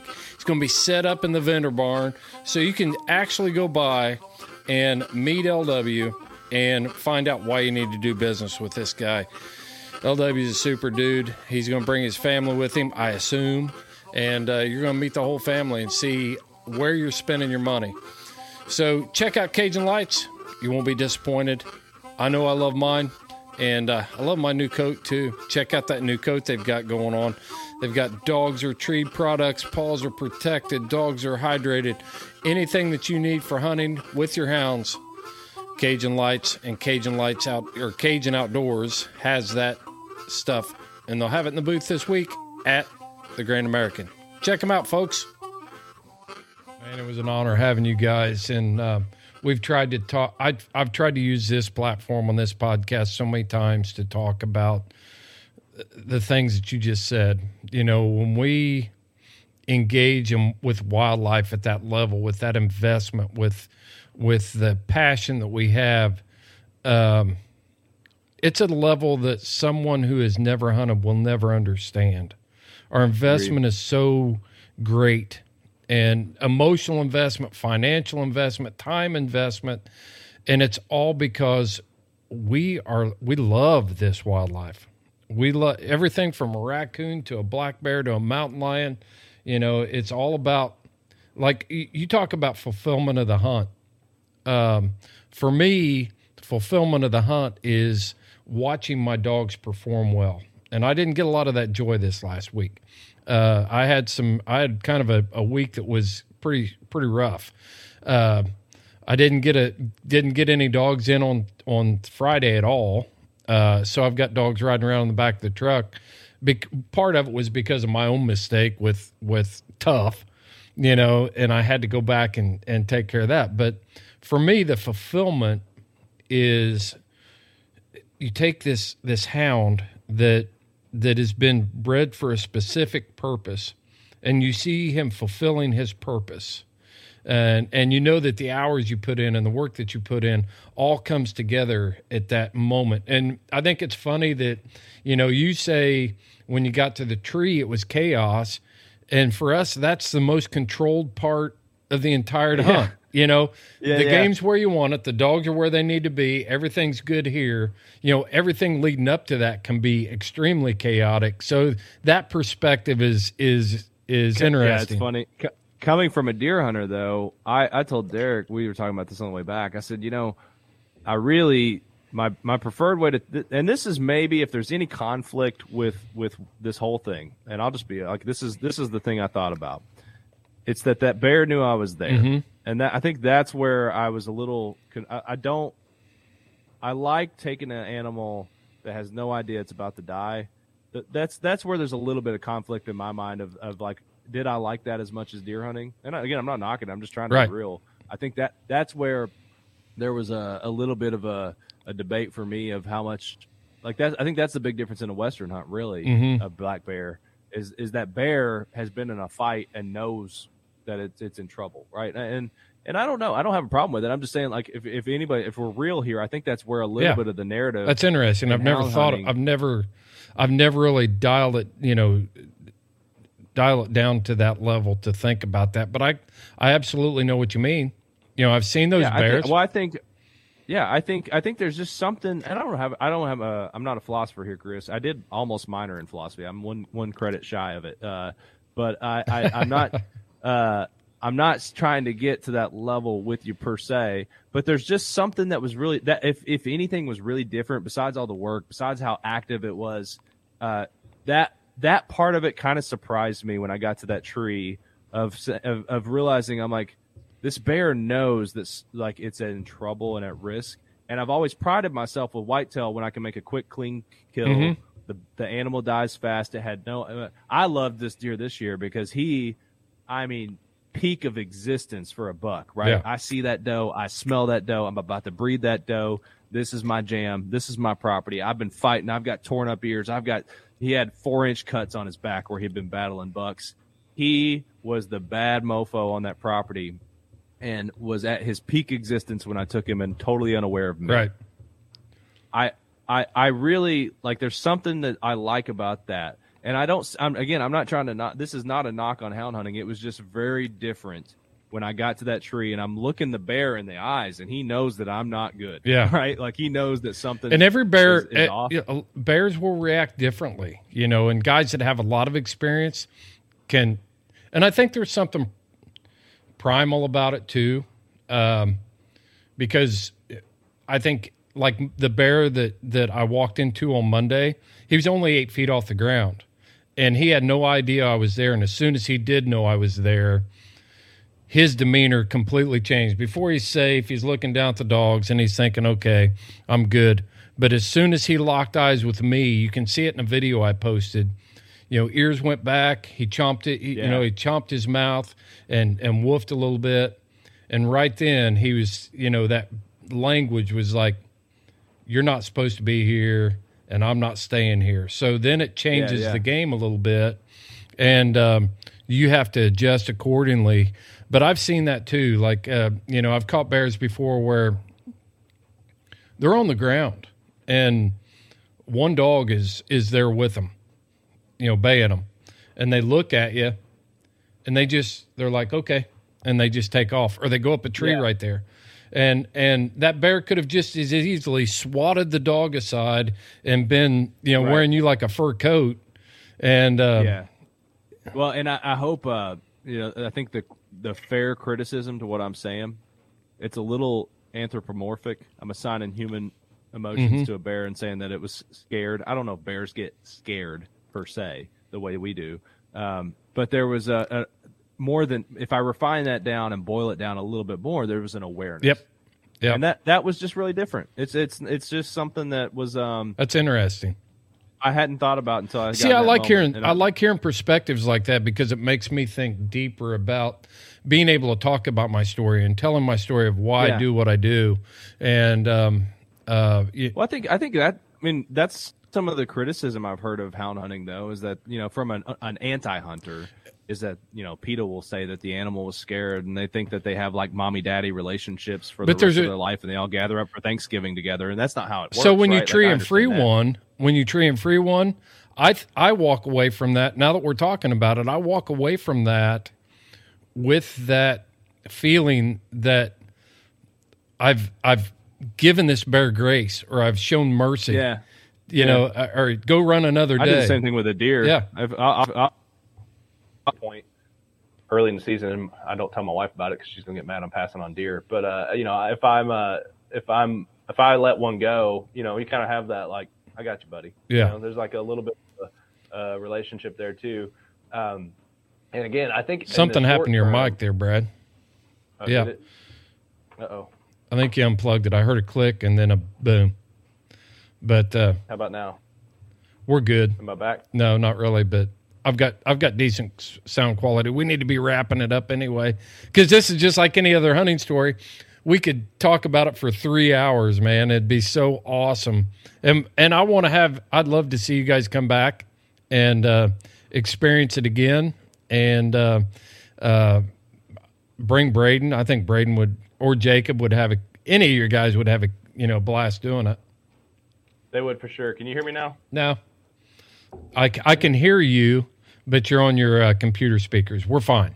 Yeah, I did have to switch back to that because I, I, I, some, I was, as I was talking, I was fiddling with my wire there, and I might have shorted it out. I wasn't paying attention. I was just kind of like. anyway, sorry. I, I got, I got a little uh, philosophical on you, but you know, I do think there. I think like as a, I felt a little bit of that, and I, the thing I wanted to button up there is that um, I've, I had that thought, and I had to, I, I thought about it afterwards, and I told Derek uh, that was part of like when I was talking about it uh, that day when we're trying to drag this bear out, taking breaks in between the heave hose. Um, I said, you know, th- I explained what I just said, and I said that was really different for me, and I'd have to think about if I'd want to shoot another one. Mm-hmm.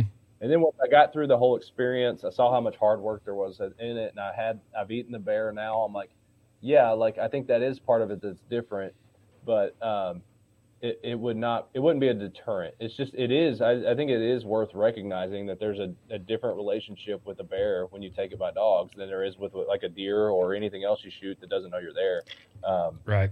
there, there was an interesting interesting just a feeling that I had that I didn't anticipate when I walked up on that tree. Mhm. You know. Yeah. Yeah. Yeah, I think it. I think that's a deep rooted um, emotional response. You know, it goes back to our DNA or genetic makeup. It's like um, you know when you when you raise a hog. Uh, you know, my kids were in 4-H, and um, we raised hogs for 4-H, and I've got an agricultural background, but that hog knows what's coming. I mean, th- Yeah. they don't really know what's coming, but but uh, they're aware of you're there, and so it's it's. I'm I'm drawing some parallels there between the two. Yeah. Um, yeah, it's it's a that's an interesting concept, you know. Yeah, I I, uh, I think part of it too is just you know you have so much respect for the animal. Um, I I think it comes back to where I'm such a deer hunter, like at, at heart, like taking it. I think turkeys are kind of the same way. You want to take one that thinks he's getting ready to breed, right? Yeah. that's just awesome, right? You know, there's something to that. It was a, it was just a mindset shift for me. Yep. Again, I think I'm through it. Well, I think I'm- I, think deer hunting's deer hunting's a little bit different too because you know you're you've done all this work to be uh, stealthful and enter into that world without them detecting you. So you know your scent's Yeah. right, your stand placement right, the wind's right. You know all this stuff is right, and you have accomplished it because that buck has no idea you're there, and then all of a sudden you culminate it with that good shot, and he really never knows what hit him, and. Um, so that's all part of this the journey and the success for the deer hunter whereas a bear when it has you know the hounds with it it knows it's got to it's got to find someplace that it can be safe You know, I do love what you're saying there because it's really coming into it. It's just a different expectation. You know, you're gonna you're really battling that bear in a different way. Mhm. Like a whitetail doesn't know you're there, but that if you think of it kind of more in a real battle, that big. Heath even sent me a video yesterday of one running out in the open Right. field, and you can just. I mean, I wish I could have seen that uh, something like that of just this bear and what what the battle really is. It's a little bit of a war that's waged. So, I wish you would have been with him. Uh, I don't remember what day it was this week, but the one that put him on his truck. Oh, Yeah. He showed me the video Yeah. of that. Yeah, I might I might have peed my pants in that scenario. Well, Brad, man, I appreciate you taking time. I really appreciate uh, you guys Thanks for having me, man. coming down and experiencing that with us. I would encourage my audience to find guys like you that um that are that are objective and open minded and want to experience this stuff. Don't be afraid to take take hunters that that have never done this before and let them experience what we do. Um, the only way that hunting, I, I'm a big proponent of bridging gaps, and in the hunting community, Go Wild's a great place to do that. We get engagement. I'm really surprised with the amount of engagement that I get from non-hound hunters in my posts and different things like that. There's people listening to my podcast over there that that are logging hours listening to the podcast. You look at their profile, they're not houndsmen. That's all good. You know, every Yeah. every chance we get to showcase what we do and when people can walk away from the the hunting experience like you and Derek did, man, that is such a huge win for houndsmen and Yeah. hunting. I agree, man. Yeah, I agree, and uh, I I think too. You know, there's plenty. I learned so much from that platform. We got guys that post about falconry. Yeah. And Go Wild. You know, Yep. it's it's a really interesting community. And if I, I I've- I've not sold it, uh, you know, we've kind of just been talking, but if, I'll just pitch it to your group if they haven't joined yet. You know, you get ten bucks for signing up. You can go to the app store, download the app, Go Wild, or you can go to downloadgowild.com.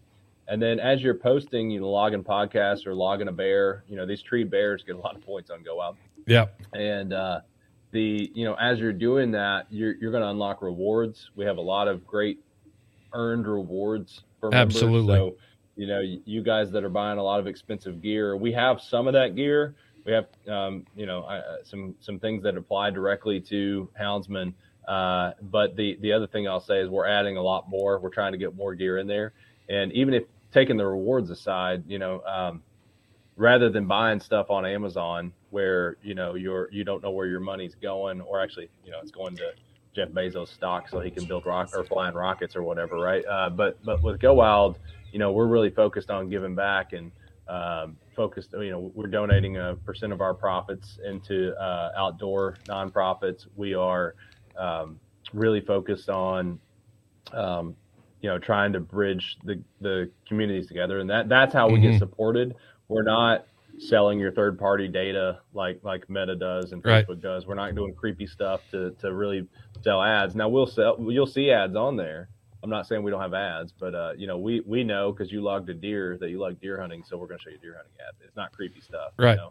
So um, I, I hope people get on there and join. If you do join, you'll get a, a message from me in the first 24 hours. That one's automated.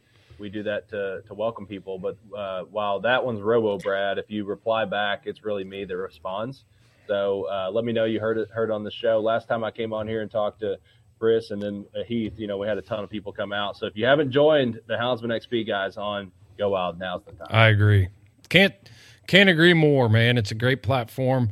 Thing I tell people, it's like um, you know, it- the amazing thing about your team, Brad, is I can send I can send all the messages I want to Mark Zuckerberg, and I'm never going to hear back from him. But and he's not going to listen to what I have to say. But you guys listen to what your audience, what your what your crowd has to say. You respond. I know you respond to almost every message you get personally. If I didn't respond, I just missed Yeah. it because it get lost. Yeah, I'll get I, I get a lot of But the them. hound yeah, gear I is respond everything. the hound gear's getting ramped up because you guys listen. I, I just and so Well, and two, like we didn't even until I met you, Chris. Uh, I don't think we had treed and freed as an option on bear. Right. I hadn't thought about it. I'd never done this before, and and you guys were like, "Hey, you know, we tree black bear all the time. It's a lot of work. What's the difference in treeing one and shooting one?" It, like at that point, we could have shot it, but we Yeah. didn't. And so we added that option, so you guys can do that. And, and there's probably other species where we need to add that. So if you guys come in and tell us, you know, our team usually within a week we'll, we'll have a trophy fish. Yep. You know, actually, after one of my to do lists today is somebody was asking for some species I've never heard of. No idea what this thing is. No guy? Something out of Texas because you can kill anything. No. Coatimundi? Uh, I, no, I don't. It, it was it was something I had never heard of, um, and uh, it's probably out of Texas because you can kill almost anything in Texas. Right. Uh, I love I love my Texas buddies. Uh, but the you know we're gonna add that in today. Yeah. You know so. Um, it's uh it's a fun platform and it's just really different and I hope people will join that community. Yep. Well, Brad, I appreciate it. Tell Derek I said hey. Tell Will make do. sure he, I hope Braden realizes how what a good time he missed, and he'll want to come. Uh, Jacob Jacob's ready to rock and Jacob roll. is too? He's, he's- yeah, Jacob wants to come down because he he heard uh he was on Uncensored with us and the Uncensored show we were talking about earlier. If you look up Uncensored by Go Wild, that's our podcast. It's usually full of nothing but mistakes and and errors and stupid stuff we do while hunting and fishing. So we like to say it's the the, the woods, water, and whatever's uh, from the weekend. We get we get together on Monday morning at 9 a.m. and just tell the story of, of what we did. And so Derek sat down and, uh, with me and we told the story to I think it was Dan and Jacob. Um, and so that show's about an hour long. Normally they run 30 minutes, but we let Yeah. that show run. What's crazy is we barely got into Saturday's hunt. You know, it's just like there was so much with with the. Uh, it, it's fun to hear Derek too. So if you guys enjoyed this, you might enjoy a little color commentary from Derek. Yeah, yeah, for sure.